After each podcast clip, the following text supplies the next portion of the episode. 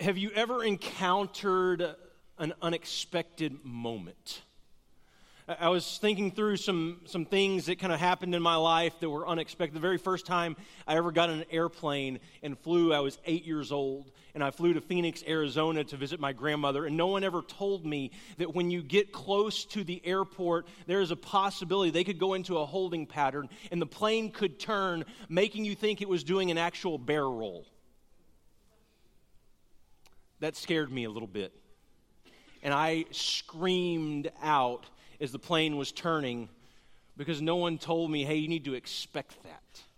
When my daughter was born, and some of these you've heard before, but when my daughter was born, um, we were expecting a son. We actually have a sonogram picture with an arrow on it that says, it's a boy. And the doctor receives Gracie and says, it's a girl. And I said, Are you serious?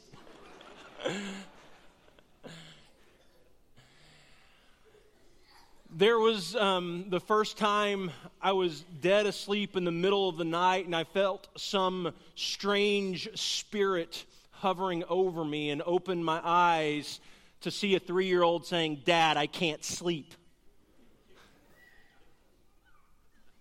Now, I can't either. But these, these moments come up when you're not really expecting them. And they, they happen, and there's all of a sudden you're left to deal with it. Like this has happened. The, the phone call I got from my mom saying, Hey, my mom passed away. Her grandmother, or my grandmother, I'm sorry. My grandmother passed away. And you're left to deal with what comes next because from that point over, from that point forward, things will be different in some way. You, have experienced this and you've had this moment, and now things are going to be different. And through this series, we've been talking about the ways that Jesus continues to show up in our life in unexpected way. And the season asks the question are, are you ready for his coming? And not in a fearful, you better get everything right, ready, but but are you ready to be a part of what he's doing in this world because he is moving and active and, and inviting you to be a part of what is happening as He renews and makes everything new. Are you ready for His coming? Are you prepared? Or are there things in your life we talked about a couple weeks ago that just simply don't belong? That, that need to be weeded out, that need to be rooted out. See, Israel had been waiting and waiting for this king, a king in the line of David David, the great king of Israel, who brought a period of peace to Israel. David, a warrior king who cut the head off of a giant and who conquered cities. They're looking for that king to show up. They're looking for that king. And then the king comes, but he comes in the most unexpected way, in one of the most unexpected places.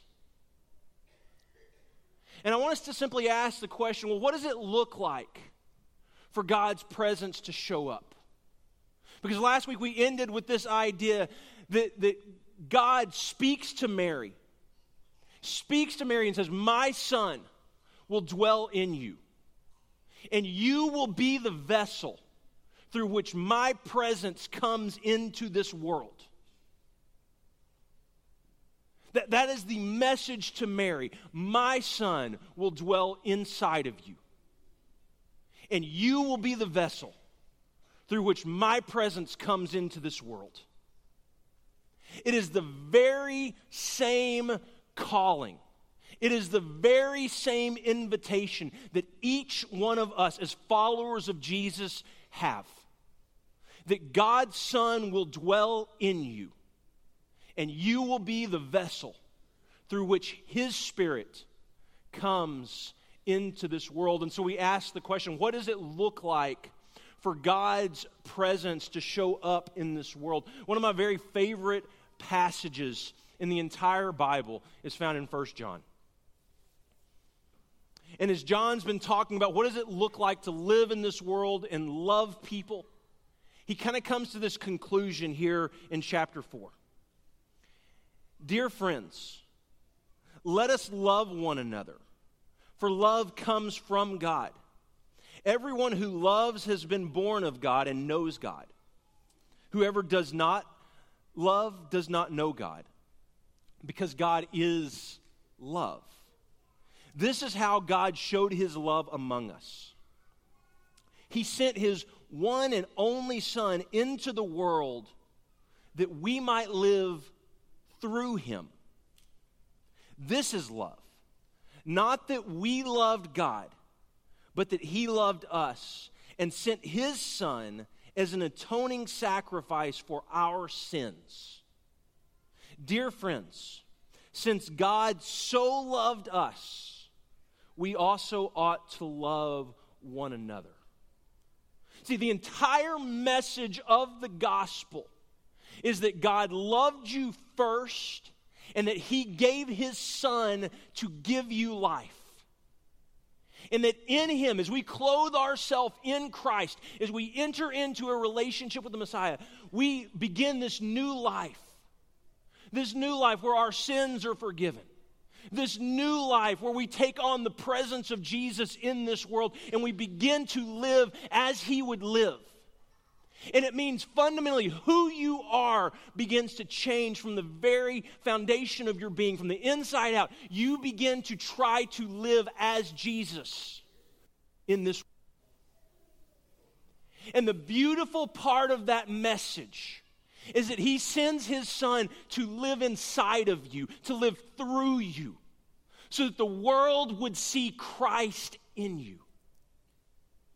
And that his presence would invade this world. John begins his gospel by saying, This light has now come into this world, and the darkness could not overcome it.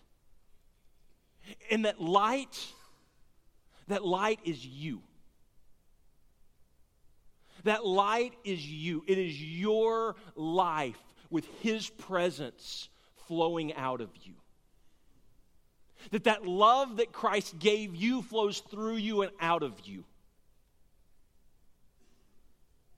You see, the beauty of the cross, the beauty of the cross is not only a death, but it's what follows the death. It's an empty tomb. It's a resurrection that, that life does not end as we know it when we stop breathing. That there's something more to this life that we're living for. And so, this story of the birth of Christ. You see, without the birth, there is no cross. Without the birth, there is no resurrection. Without the birth, there are no disciples. Without the birth, there's no great commission. That the birth is the beginning place.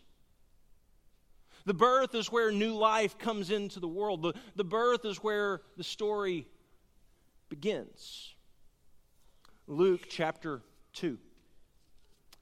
In those days, Caesar Augustus issued a decree that a census should be taken of the entire Roman world. This was the first census that took place while Quirinius was governor of Syria. And everyone went to their own town to register. Why do you take a census? So you can know how big your empire is in this little small corner of the Roman Empire, this small little town of Bethlehem is going to begin a new story. It's going to begin a new story as Christ comes to dwell among his people. So Joseph also went up from the town of Nazareth in Galilee to Judea to Bethlehem the town of David, because he belonged to the house and the line of David. And he went there to register with Mary, who was pledged to be married to him and was expecting a child. And while they were there, the time came for the baby to be born, and she gave birth to her firstborn, a son, and she wrapped him in cloths and placed him in a manger because there was no guest room available for them. So, in this town, this small little town, most people believe was about 500 people around the time of Jesus' birth. But with the census and Caesar wanting to count and measure how big his empire was, he sends everyone to their original place where they are to be counted. It's a small town. A small town um, where everyone knows everything about everyone. I didn't really understand what a small town life was like until I met my wife. I grew up in Garland, Texas, in the middle of Dallas, in the Metroplex, and no one knew anything about anyone's business. And then I heard about the town of Waurika, Oklahoma. And I found out that there, everyone knew everything about everyone's business. I actually went on a job interview one time, and the church that I was interviewing at was a really small town, about 1,200, 1,300 people. And they said, Well, have you ever lived in a small town before? You know what it's like? I said, Yes, Cleburne. Cleburne's about 30,000. They laughed at me. They said, You have no idea what it's like to live in a small town. Because when you live in a small town, everyone knows everyone and they know everything about everyone. There are no secrets.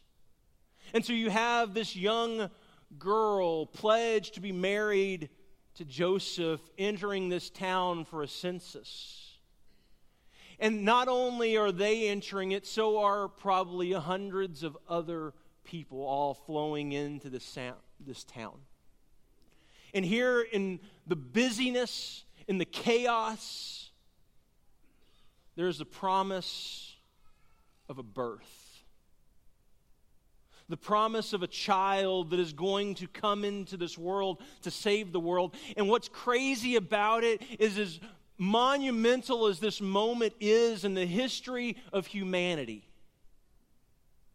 no one seems to be aware of it. No one seems to be aware of it because they have things that they need to do. They have things that need to be done. They're traveling, they have family, they have kids to watch over. There's so much going on. And with so much going on, there's the possibility of missing what is most important.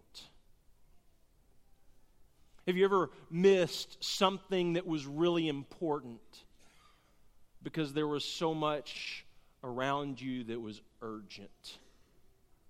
So many things that had to be done, that needed to be done for your job, for your family. And in trying to do them, you start to lose track of what's most important. The most important event, one of the most important events in human history is happening right there in this little small town. And everyone is so busy that they're going to miss it. And I wonder at times if that's not what our life looks like. That we're so busy with so much to do and so many places to go that we miss what's most important. In the season, we said well, we're, we're preparing for this coming king. And we're asking that question. But in the urgency of all the stuff that you have to get done, have you lost track of what's most important? Have you lost track of just simply spending time with Jesus? of being in His Word, of being in prayer, of allowing Him to transform who you are, to change you, so that His love would flow out of your life and into this world, changing and restoring and reconciling and making all things new. Because don't forget, that is your invitation to be a part of what Christ is doing. That's what this new identity of baptism that we talk about is so important. That, that's what it means. We've taken off this old self and we put on this new self that is clothed in Christ, and we're living as He lives in this world, bringing His kingdom to this world, to a world that needs hope, that needs healing, that needs restoration, that needs reconciliation, that needs forgiveness, that needs hope. That is the message of the gospel. Verse 8. And there were shepherds living out in the fields nearby, keeping watch over their flocks at night. And an angel of the Lord appeared to them, and the glory of the Lord shone around them because they were, and they were terrified. But the angel said to them, Do not be afraid.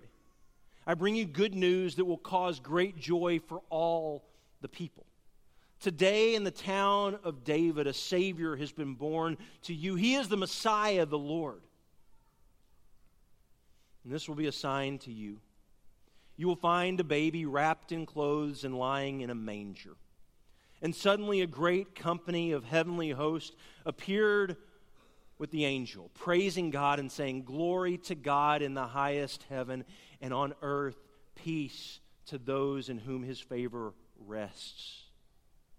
When the angels had left them and gone into heaven, the shepherds said to one another, Let's go to Bethlehem and see this thing that has happened, which the Lord has told us about. That, that these angels appear to these shepherds and they get their attention and saying, Hey, we got some good news for you. Good news that's going to be for all people. Good news that you're going to want to hear about. Good news that you want to go and see with your own eyes. And what's interesting is it's the shepherds that get the message. It's the shepherds and it's not the people in the town. It's not the people in close proximity. It's not the people right next door. It's shepherds who are out in the fields nearby. And if they're not out, or if they're in the fields, then where are they not? They're not in Jerusalem. They're not in Bethlehem. They're not in the city. They're not in the chaos. They're not in the running. They're not in the busyness. They're out in these open fields where they have space, where they don't have all of these things that are so urgent crowding in around them, telling them, hey, hey, listen, take, take your attention, give me your attention. But there's space. I, I wonder at times if the reason that we don't hear from God the way that we probably should is because there's too many noises and distraction and too much clutter around us.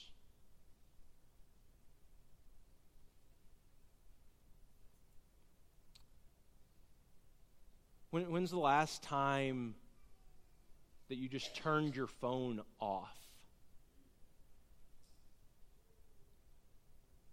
But I, am going to miss a call or email or a text.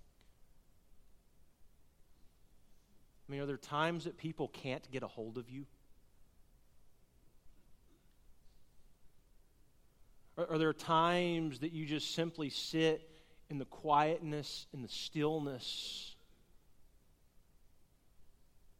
and know that He's God?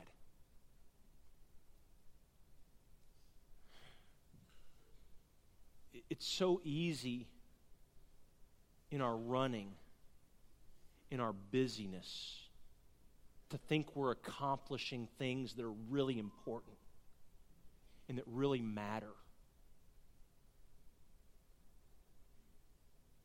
And they might be important, they might matter. But if you don't have the foundation, that eventually you're going to crumble. See, God promises that His Son will dwell in you, and you will be the vessel through which His presence comes into this world. But if you don't create space for Him, if you don't invite him into that space.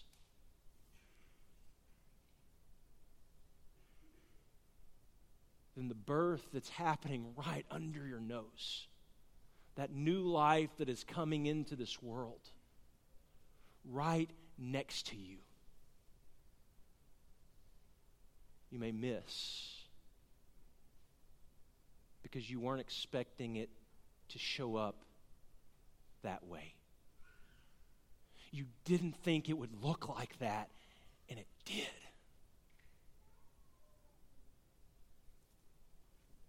I want to talk just real quickly about some key players in the story. And these key players aren't in the Bible, but they're key players that I would imagine are probably in the city. They're, they're key players that are walking in and out of the city of Bethlehem as Jesus is being born, and they're completely unaware of it. I would imagine there's the avoider. The, the person who sees Mary and Joseph coming down the street a pregnant lady, probably riding on a donkey with her husband walking beside it.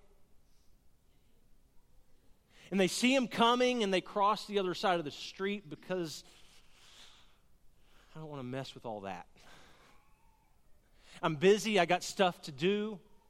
And I know if I get involved in that, it's going to take some time from me. It's going to take some things that I want to do.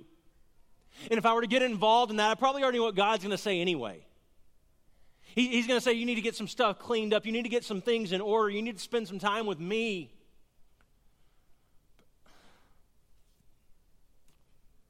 But I don't really want to hear that.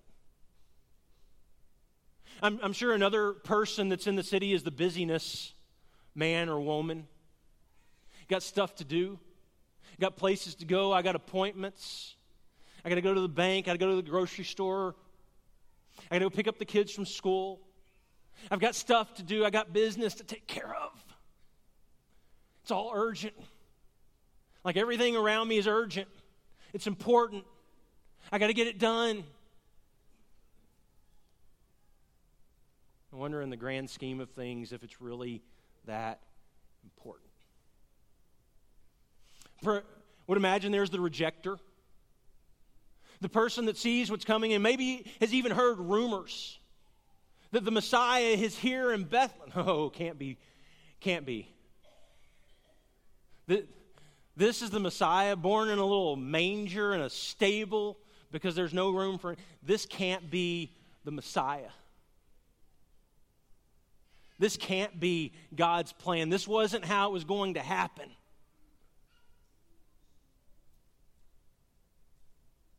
Who told you that was the Messiah? An angel couldn't be. One other person, the room maker. See, someone in this story, someone in this story said, Hey, I don't, I don't have space in an inn. I don't have a room I can give you, but we got a barn outside. And I know it's not much, and I know it's not fancy, I know it's not clean, but it's what I have, and you can have it. You, you can stay there. And maybe it's not a room maker, maybe it's just simply a room giver. That this is what I have, and I'm just going to give it, and I'm going to let you do whatever you can with it. And somehow, with someone offering what they have, as dirty and as messy as it is, God makes something beautiful out of it. He brings his son, the Messiah, into the world through it through the mess and through the chaos, through the manure and the minutia, and he says, "Here is my son." And everyone else around is so busy and has so many things going on that the most important event, the savior of the world coming and taking on human flesh is missed by almost everyone because of their story. See, ultimately, I think the thing that gets in the way of God's story more often than anything else in your life and in mine is our story. Because we want our story to be the predominant story that is told. Look what I did. Look what I've done. Look what I've accomplished. Look at me. And Jesus says, Here is the message You, you want to be a part of my kingdom, then flip everything upside down. And it's not about your story, it's about my story. Do you want to know who I'm going to bless? I'm going to bless those who are poor in spirit. I'm going to bless those who mourn and those who are meek. I'm going to bless those who hunger and thirst for righteousness. I'm going to bless those who are merciful to other people. I'm going to bless those who have a pure heart. I'm going to bless those who are peacemakers. I'm going to bless those who are persecuted. Well, yeah, but that, that's not how kingdoms come. Kingdoms come with violence and come with power, and they come with military, and they come with warrior kings. No. My kingdom comes in the dark of night, in the back alleys of Bethlehem, through a little manger. Through a young girl who is a virgin, who God looks at and says, I'm going to call you out and this is not what people are going to expect, and people are going to doubt, and people are going to question.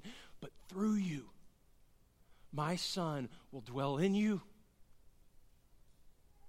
and you will be the vessel through which my presence comes into this world. You carry the hope of the world inside of you. And Paul says it this way God's Spirit, the same Spirit that raised Jesus from the dead, is alive in you. The same Spirit that raised Jesus from the dead is alive in you. And you carry his presence into this world. And the beauty of the story is it did not depend on Bethlehem's preparation. It didn't depend on Israel getting it right.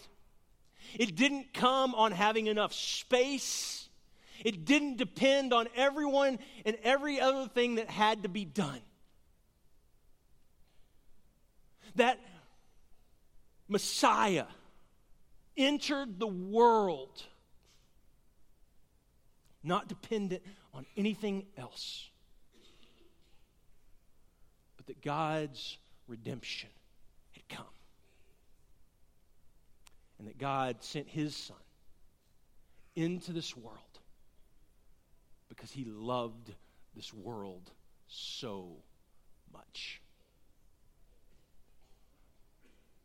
That is your story that God's Son dwells in you, and you are the vessel through which His presence comes into this world. Father, we thank you.